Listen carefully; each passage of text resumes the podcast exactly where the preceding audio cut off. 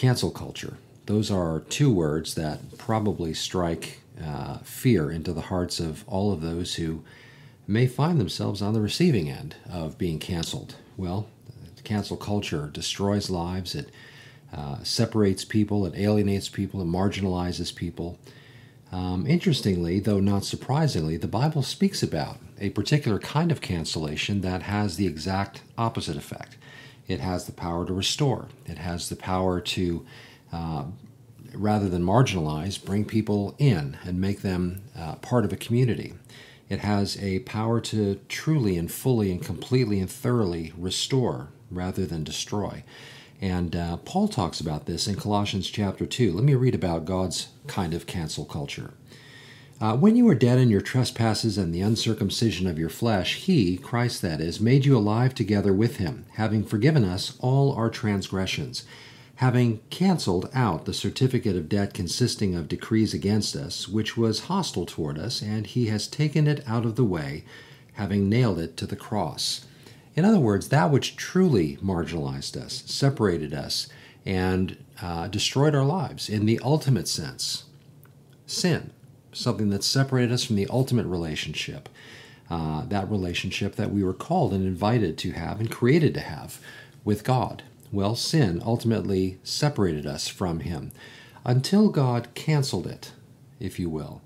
In Christ, He took that handwriting of transgressions that was against us. In other words, the list of our crimes, our sins, um, those things that ultimately we had done to violate God's perfect standard.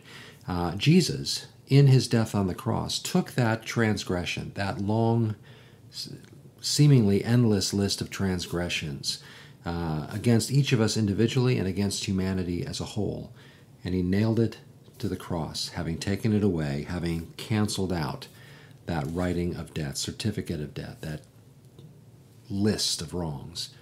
And no longer are we separated from Him, but rather now we're brought near. It's a cancellation that brings restoration, rather than the kind of cancellation that happens in our culture, um, something that causes us to hate each other and destroy lives and that kind of a thing.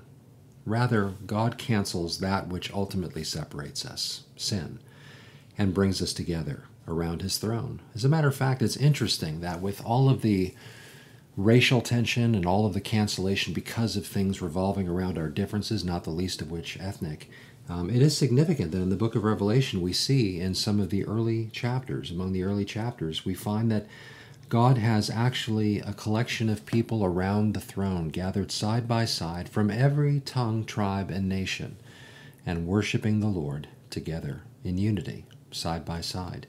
Ethnicity not seen as a dividing thing, different personalities not seen as a dividing thing, backgrounds and experiences not seen as a dividing thing, but rather seen as beautiful in their uniqueness, um, especially ethnicity God's gift to mankind and its beautiful diversity and the beauty that comes from that. Well, for all of the cancellation that happens in our society and all of the concerns over separation that come from it, I'm just thankful to be able to look to God's Word to see that He, in fact, has canceled something far greater than any of the petty things we divide over. Instead, He's canceled the single most destructive, dividing element in our entire human culture, and that's sin. And should you come to Him and receive that beautiful gift of forgiveness, receive that beautiful gift of grace, then you too can experience the kind of restoration and fullness of relationship with Him that He's invited you to. And that will bring you into a community of people that no longer can be canceled in the sight of Him with whom we have to do. The greatest relationship of all, our relationship with God. All because Jesus canceled our debt, having paid for it fully. Father, we thank you that you're the one who sees the real, true root of the problem, who's able to get to the very heart of that which is the ultimate divider, not only amongst each other, each of us each other, but our separation from you. We thank you that you're the initiator who came uh, in sending your Son to die for our sins, setting us free, removing that debt that we owed, that handwriting of transgressions, and having nailed it to the cross in your Son, you've now given us restoration.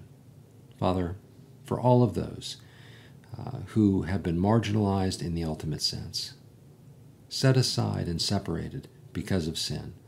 We thank you that you have canceled it. Thank you for drawing us near to yourself. Thank you for making the way. And thank you for inviting us not to walk away and to leave and to be separate, but to come and to draw near to you. Thank you, Lord. In Jesus' name, amen.